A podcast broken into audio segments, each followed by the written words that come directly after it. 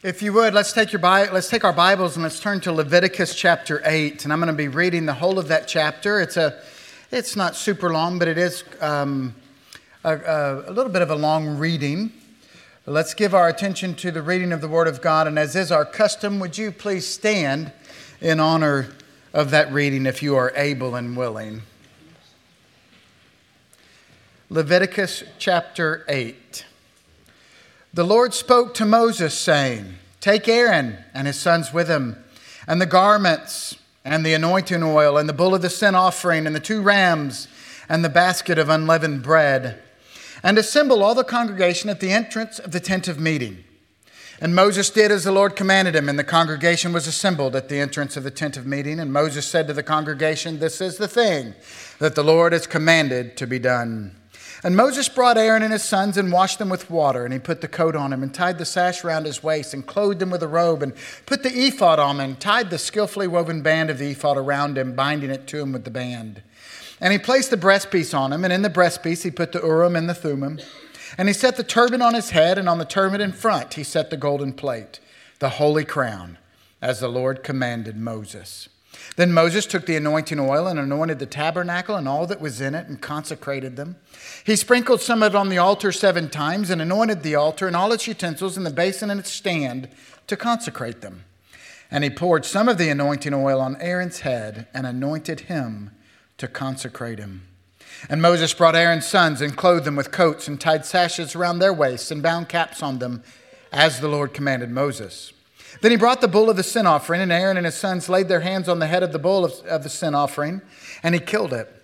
And Moses took the blood and with his finger put it on the horns of the altar around it, purified the altar, and poured out the blood at the base of the altar, and consecrated it to make atonement for it. And he took all the fat that was on the entrails and the long lobe of the liver, and took and the two kidneys with their fat, and Moses burned them on the altar. But the bull and its skin and its flesh and its dung he burned up with fire outside the camp as the Lord commanded Moses. Then he presented the ram of the burnt offering, and Aaron and his sons laid their hands on the head of the ram, and he killed it. And Moses threw the blood against the sides of the altar. He cut the ram into pieces, and Moses burned the head and the pieces and the fat. He washed the entrails and the legs with water, and Moses burned the whole ram on the altar. It was a burnt offering with a pleasing aroma, a food offering for the Lord, as the Lord commanded Moses. Then he presented the other ram, the ram of ordination, and Aaron and his sons laid their hands on the head of the ram, and he killed it. And Moses took some of its blood and put it on the lobe of Aaron's right ear, and on the thumb of his right hand, and on the big toe of his right foot. Then he presented Aaron's sons, and Moses put some of the blood on the lobes of their right ears, and on the thumbs of their right hands, and on the big toes of their right feet. And Moses threw blood against the sides of the altar. Then he took the fat and the fat tail and all the fat that was on the entrails and the long lobe of the liver and the two kidneys with their fat at the right thigh. And out of the basket of unleavened bread that was before the Lord, he took one unleavened loaf and one loaf of bread with oil and one wafer and placed them on the pieces of fat and on the right thigh. And he put all these in the hands of Aaron and the hands of his sons and waved them as a wave offering before the Lord. Then Moses took them from their hands and burned them on the altar with the burnt offering. This was an ordination offering with a pleasing aroma, a food offering to the Lord. And Moses took the breast and waved it for a wave offering before the Lord. It was Moses' portion of the ram of ordination, as the Lord commanded Moses. Then Moses took some of the anointing oil and of the blood that was on the altar and sprinkled it on Aaron and his garments, and also on his sons and his garments. So he consecrated Aaron and his garments, and his sons and his sons' garments with him. And Moses said to Aaron and his sons, Boil the flesh at the entrance of the tent of meeting, and there eat it and the bread that's in the basket of ordination offerings, as I commanded, saying, Aaron and his sons shall eat it. And what remains of the flesh and the bread you shall burn up with fire. And you shall, and you shall not go outside of the, the entrance of the tent of meeting for seven days until the days of your ordination are completed. For it will take seven days to ordain you. As has been done today, the Lord has commanded to be done to make atonement for you. At the entrance of the tent of meeting, you shall remain day and night for seven days, performing what the Lord has charged so that you do not die. For so I had been commanded. And Aaron and his sons did all the things that the Lord commanded by Moses. This is the word of the Lord. Would you pray with me, please? Our God in heaven, this indeed is your word. And we would ask that you would take your word and meet it with your spirit and do what you will in our hearts and in our lives. Mold us and make us into the men, women, and children that you've called us to be. Oh Lord, in this passage, and there is much here, we won't get to nearly uh, all, all of what's here. But Lord, from that part, that you would you take the reading of your word, and press it upon our hearts Take the preaching of your word, meet it with your spirit, and work in us. Would you exalt the name of the living Christ in our midst? Would you glorify your name? And would you change us, we ask, in the name of and for the sake of Christ? Amen. Please be seated. Well, in Levit- uh, Leviticus 1 to 7, uh, if you'll remember, and if you're visiting with us this morning, we've been studying this book for the last several weeks, and we've covered the first seven uh, chapters. And in those first seven chapters, we've had all of these offerings and sacrifices that have been laid out before us. Many of those, those, those sacrifices that we've studied, were those uh, spontaneous, kind of free will offerings to be given before the Lord. And we've had instructions for the everyday worshiper as they bring their offering before the Lord. And we've also had some instruction for the priest of um, um, and what's required of them. And yet, what's not happened yet is worship. Public worship has yet to begun here at the tabernacle. I mean, the tabernacle's complete. That place where the Lord meets with his people, that place where God dwells, but the people haven't yet worshiped. And remember, that's really been the issue, hasn't it? We've learned that in our study in these first seven chapters. How do sinful people approach the all holy God? And God has answered that. God has answered that through this sacrificial system here in the Old Covenant. And again, as we learned early on, the people of God in Adam and Eve, they were kicked out of the garden of God, out of the presence of God. And so the question is, how will the people of God enter back into the garden of God? That's been the question that we've wrestled with. It's been the question that we're learning that Leviticus begins to answer. And how is that answer? By sacrifice or through sacrifice offered by the priest. And what we have here in Leviticus chapter 8, and though your bulletin says uh, chapters 8 to 10, I realize that. We've corrected that up here. Well, it wasn't a correcting, it was actually a change. I've changed that a bit because we're going to camp just here in chapter 8 this week, and then we'll come back to 9 and 10 next week because chapter 8 is just so rich. We're not even going to get even this morning, even taking chapter 8 by itself, we're not going to get into all that this morning. In fact, we're pretty much going to be concentrating on just the first half of chapter 8. And there'll be opportunity as we come back to chapter 9 and 10 next week to kind of pick up at the end there in, in chapter 8 to lead us into 9 and 10. But chapter 8 has a lot to say to us about God, about who He is, has a lot to say to us about His people about God's presence among his people, and ultimately, it has a lot to say to us about the Lord Jesus Christ. And not just as we, as we see all of these things leading us to him as our high priest, but it has a lot to say to us about what Jesus has accomplished in his work for sinners like you and like me. And it's to those things that I want to draw our attention this morning. And we have here in Leviticus 8 a wonderful ceremony. And we're no strangers to ceremonies.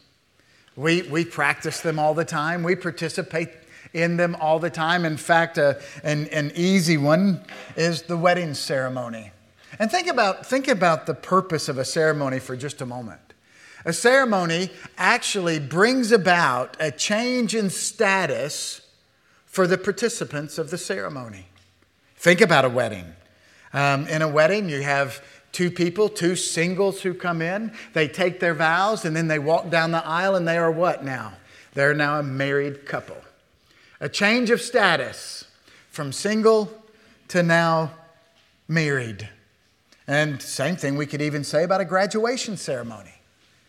You're once a student and now you are a graduate, a change in status for the participants. And ceremonies are important.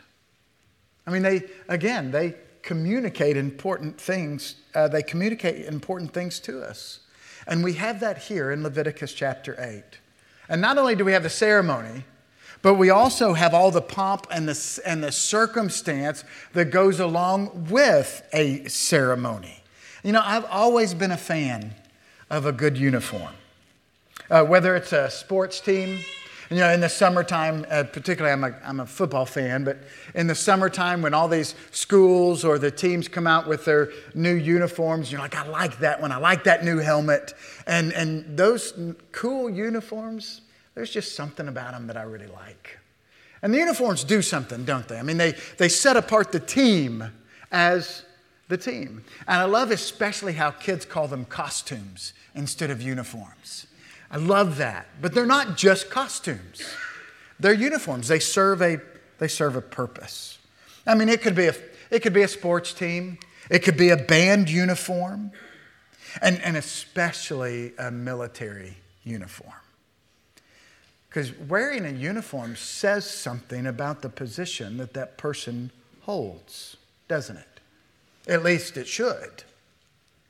It used to, and it should. I remember one of our football coaches in college used to always say just before the game, and I get tickled every time I think about it, and I think you'll understand why I get tickled about it in just a moment. But every time before a game, one of our coaches would stand up, and it was meant to encourage us, and he would say something like this Young men, when you put on this uniform, you are a Rice Owl. Uh huh. That just kind of falls flat, doesn't it? Just kind of falls flat. Can you think of any more kind of boring name and mascot from the Rice Owl? But his point was this, wasn't it? When you put on this uniform, you are representing something other than just yourself. You are representing all those who you're with, and you are representing the things that we stand for. Something bigger than yourself. And think about the military uniforms. I mean, some of them are quite plain, quite simple, but even those communicate something about that position. But some of them, especially, especially when you get to three and four star generals with a lot of experience.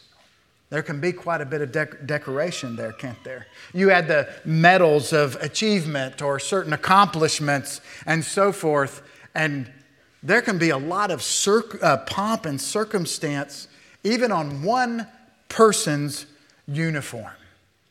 And it says something about the position that that person holds, doesn't it?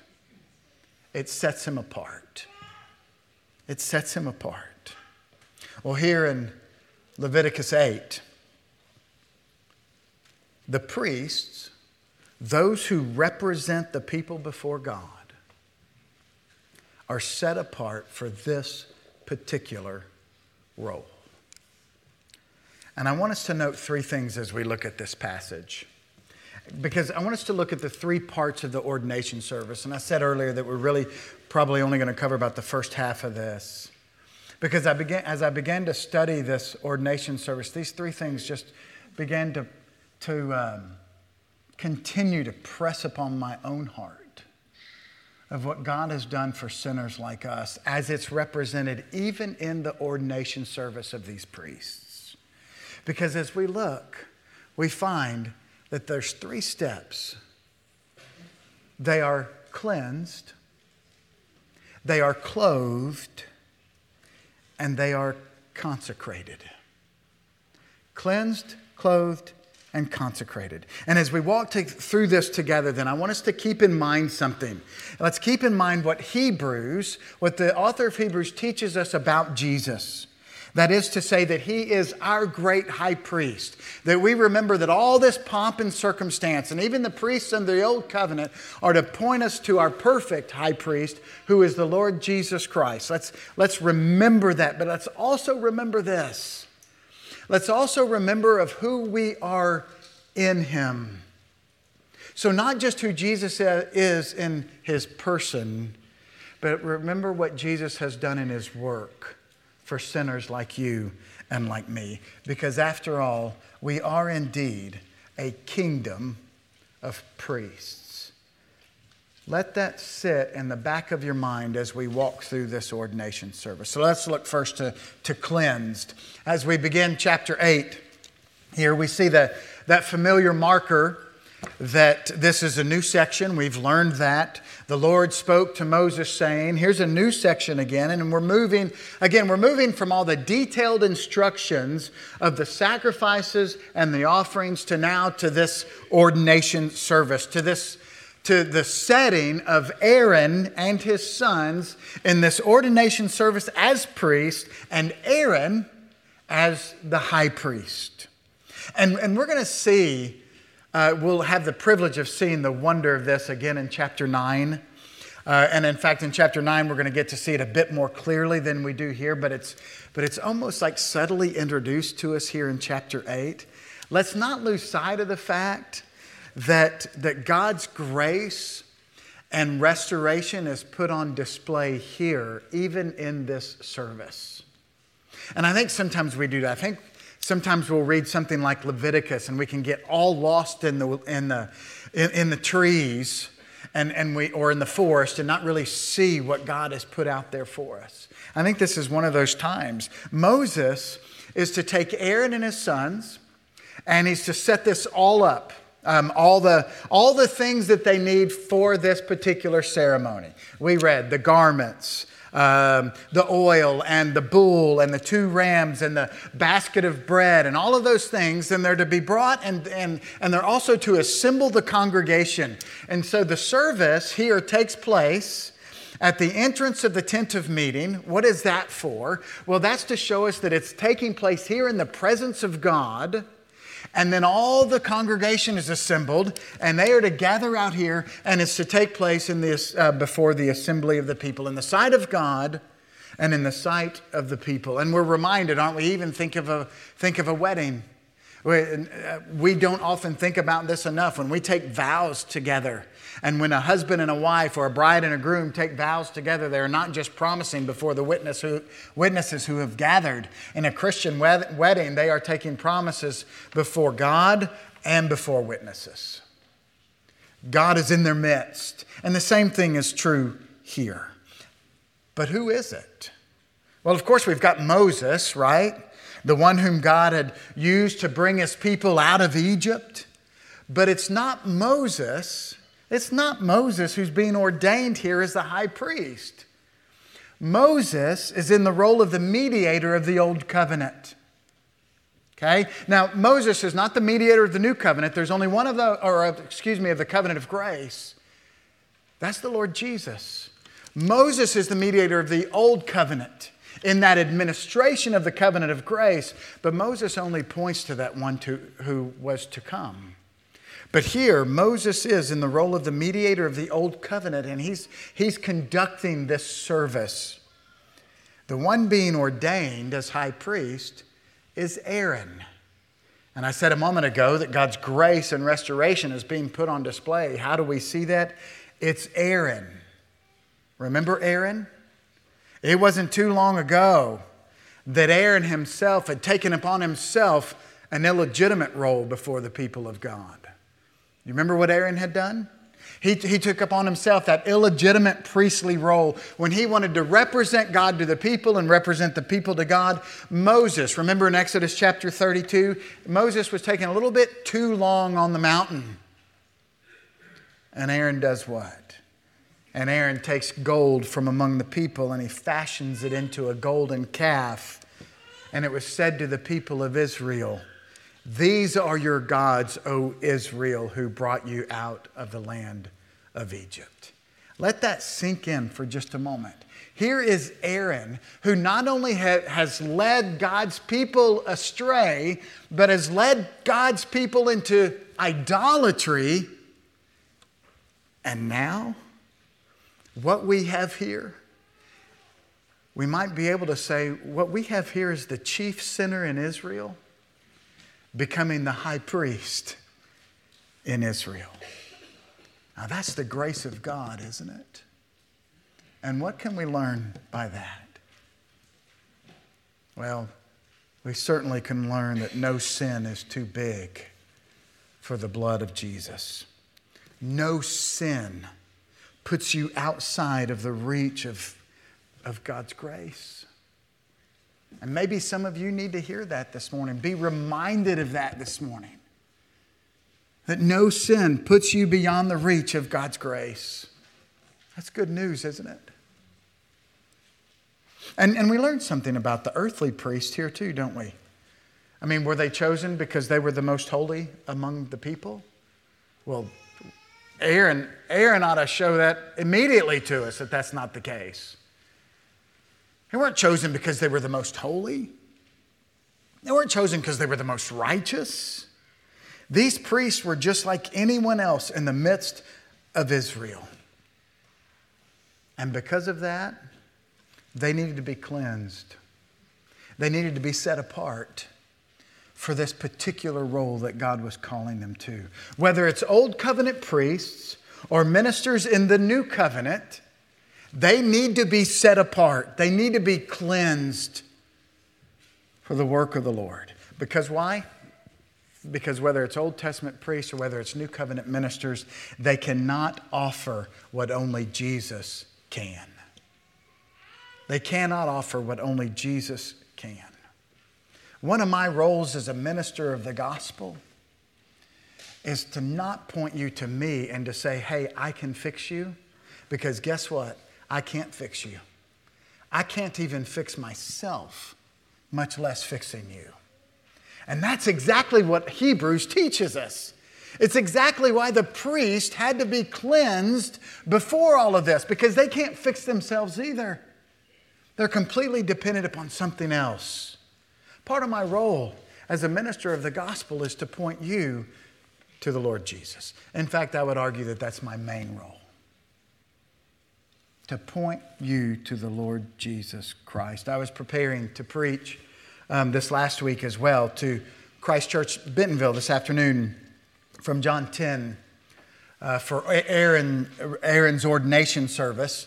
Not this Aaron, that would be confusing. Aaron Rains' ordination service this afternoon. By the way, if you would like to go, they'll worship together at 5 o'clock this afternoon in Bentonville. If you, downtown there, if you would like to go and be part of Aaron's uh, ordination service. But at any rate, as I was preparing for that sermon as well this past week, I was reminded of Calvin's statement that's also appropriate here as well. And he says this He says, They, are, they alone are good shepherds who lead men straight to Christ.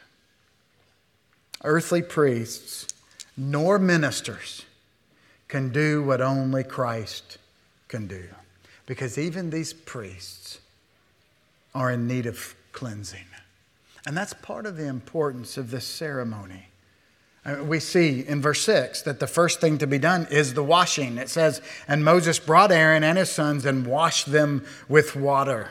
I mentioned in the introduction that ceremonies bring a change of status to the participant. And here, this ceremony was moving Aaron and his sons to a position of holiness.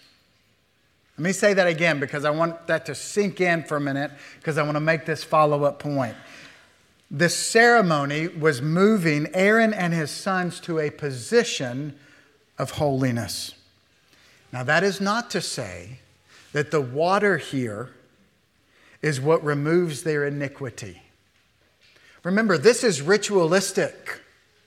This was a ritual purification. But what water in this ceremony does ritualistically the work of the Lord in the life of a sinner does truly. We think of baptism here. Baptism does what? It sets apart. It identifies one as being part of the covenant people of God. But what water baptism points, uh, but what, what water and baptism points to is the reality of the work of the Lord Jesus in the hearts of sinners. And it's His work that truly makes clean and pure. The water in baptism points to that, but it only points to that. And the imagery here in Leviticus 8 is, is so rich. Again, one of the reasons I switched from preaching chapters 8 to 10 is because of that richness of the imagery. Not just reminding us that the Lord Jesus is our high priest, not in any need of cleansing of himself, but the imagery to what the Lord Jesus accomplishes for sinners like us. We, we sing often, He has washed us in His blood. He has washed us in His blood. Brothers and sisters, we have been made clean in Christ Jesus, not just ritualistically, but we've been made clean truly, washed from the stain of sin. And not just washed, not just cleansed, and then kind of left naked and exposed and just as likely to get dirty again because we would, wouldn't we? And this is why this is so important to understand our standing before the Lord positionally. Because once He cleanses us, and then as we're going to find, once He clothes us, we're cleansed and clothed. Clothed. That's how He sees us in Christ Jesus.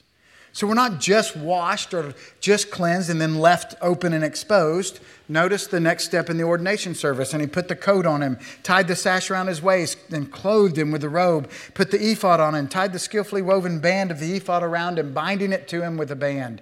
And he placed the breastpiece on him, and in the breastpiece he put the Urim and the Thummim, uh, Thummim, and he set the turban on his head, and on the turban in front he set the golden plate, the holy crown, as the Lord commanded. Moses.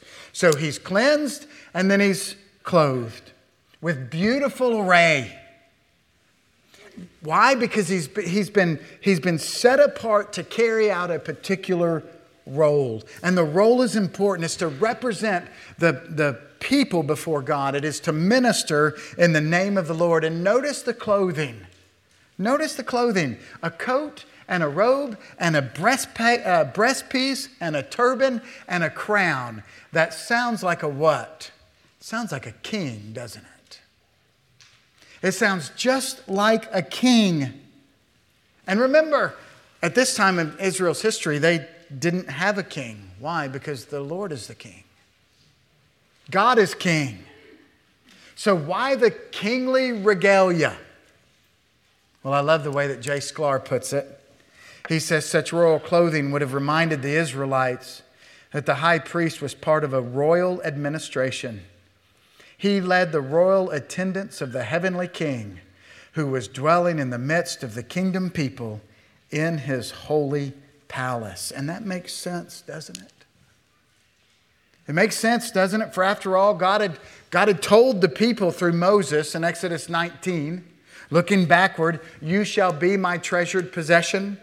He says, Among all peoples, for all the earth is mine, and you shall be to me a kingdom of priests and a holy nation. Brothers and sisters, this is what you are in Christ Jesus. And I know that there's a lot of things we could have spent our time on in, in Leviticus 8, and we could have gone through all the details of the sacrifices and all of those types of things. But, but if you don't hear anything else today, Hear this you are a kingdom of priests in Christ Jesus. Peter says it this way in 1 Peter 2. Uh, I know in the first service, Brandon mentioned it to the children. I think he did in the second service as well. But you are a chosen race, a royal priesthood, a holy nation, a people for his own possession, that you may proclaim the excellencies of him who called you out of darkness into his marvelous light. John says it this way in Revelation 1 To him who loves us and has freed us from our sins by, the blood, by his blood and made us a kingdom, priest to his God and Father, to him be glory and dominion forever and ever. Amen. What we see here done for the priest is truly done for you in Christ Jesus. Let me say that again. What we see here done for the priest is truly done for you in Christ Jesus. He has He's washed you. He has cleansed you. He's clothed you with kingly robes as a priest before the Lord. The prophet Isaiah says it this way He says, I will greatly rejoice in the Lord. My soul shall exult in my God, for he's clothed me with the garments of salvation. He's covered me with a robe of righteousness. As a bridegroom decks himself like a priest with beautiful headdress, and as a bride adorns herself with her jewels. And then the Apostle Paul following that up to follow up Isaiah. Listen to what Paul says. For our sake he made him who knew who he made him to be sin who knew no sin, so that in him we might become the righteousness of God. Not just cleansed, but the righteousness of God clothed. You've been covered. You've been clothed with the righteousness of Jesus Christ. And then we come to the last part, then, at least, again, the part before the three main sacrifices of the service take place, and it's the consecration or the anointing. But even, even before Moses gets to the anointing and the consecration of Aaron, something takes place first. First, the tabernacle and everything in it, as well as the altar and the utensils, the basin in the courtyard, all of it were to be, was to be anointed. Even the objects in the temple needed to be set apart and prepared for the worship of the living God. And we learn something there, don't we? And we don't think about this in the 21st century like we ought. We don't think about this in Western Christianity as we ought. The worship of the living God is a serious and wonderful matter. And this is part of what's being communicated to the people of Israel here. You don't approach God in your own way. God's worship is done God's way. That's part of what's being communicated here. We worship in the way that God has prescribed us to worship. Ligon Duncan quotes uh, a David Peterson here, and he says, In worship, we come to God on the terms that He proposes and in the way that He alone makes possible. I love the way that he says that because there are two things emphasized there. You see, it wasn't just that God only wanted his people to know how holy he is. And certainly he does because he wants to be known. And God is holy and He is just, and He is righteous. And I might even say it this way God not only wants to know, want us to know how powerful and yes, even dangerous He is. Not only that, but also that He has made it possible for sinners to approach. I mean, we get stuck sometimes on the first part, don't we? And even those that, sometimes those to whom we minister, they get stuck on the, on the first part. We don't want to hear how holy and righteous and just and dangerous God is. Don't tell us those things. And, and because they don't want to hear that thing, the precious news of the gospel that God has prepared a way doesn't mean anything to them because they think they can approach God in any old way that they please. And what we learned here in Leviticus is no, you can't. No, you can't. But the good news is, is that God, is, God has prepared a way. And of course, we know in the fullness of God's revelation that it is the Lord Jesus Christ. We see God's grace here in Leviticus as much as we see his holiness. God's made a way. The world cries, well, it's not fair. The Bible proclaims, God's made a way. believe in the Lord Jesus. That's more than fair. It's more than fair. That's grace. That's grace. And, and even here, the, the objects were set apart. But so too were the priests. Verse 12 says, And he poured some of the anointing oil on Aaron's head and anointed him to consecrate him. He, he's consecrated for service, he's set apart for service, and he's empowered unto that service. I don't know about you, but when I first um, was reading this and about the, the washing and the robing and the anointing or the cleansing and the clothing and the consecrating, I couldn't help but to think of the baptism of Jesus. I mean, there's John, the last of the Old Testament prophets, baptizing Jesus. And we, and we may immediately think, well, wait a minute. Jesus didn't need to be baptized. Jesus didn't need the washing, did he? No, he, he didn't have to be cleansed. He didn't have to be washed. No, he didn't. But Jesus himself tells us why he did this. Jesus was baptized, in his own words, to fulfill all righteousness, to identify with sinners like you and me, to be obedient to the nth degree, as it were. And but do you remember what immediately after he was baptized? Do you remember what happened? It wasn't the anointing with oil, but behold, it says, the heavens were opened to him, and he saw the Spirit of God descending like a dove and coming to rest on him. Jesus here at his baptism is set apart for his task, set apart for his mission. And that's not just me saying that and, and, attributing a purpose to his baptism that's not there. He himself says in Luke 4 that the Spirit of the Lord is upon me because he has anointed me to proclaim good news to the poor. What we see there is that, that setting apart for a particular ca- uh, a task and role. And here, back with the priests, again, they needed to be cleansed. They needed to be clothed with the righteousness of Christ, but they too now are set apart for a particular task, a particular role. I mentioned a few moments ago that passage from 1 Peter. And did you notice the last part in 1 Peter where it talks about us being uh, a chosen people, a holy nation? But then at the very end, it says that you may proclaim the excellencies of him who called you out of darkness into his marvelous light. You've been cleansed, you've been clothed so that you might proclaim. And that shouldn't surprise us, should it? Shouldn't surprise us because it's what, it's what priests do. It's what priests do. And you are a holy priesthood in Christ Jesus. I mentioned earlier that there's a lot here. And again, we're not even really close to getting to all of it. We still have those three sacrifices that we could go into detail with. And, and, but they're, they're not a lot different than what we've already studied. There's a few differences and emphases there we might would want to consider. But here in the context of the priest, a clear reminder is here for us. One, that these priests, and I've mentioned this, can't do what Jesus does. They must.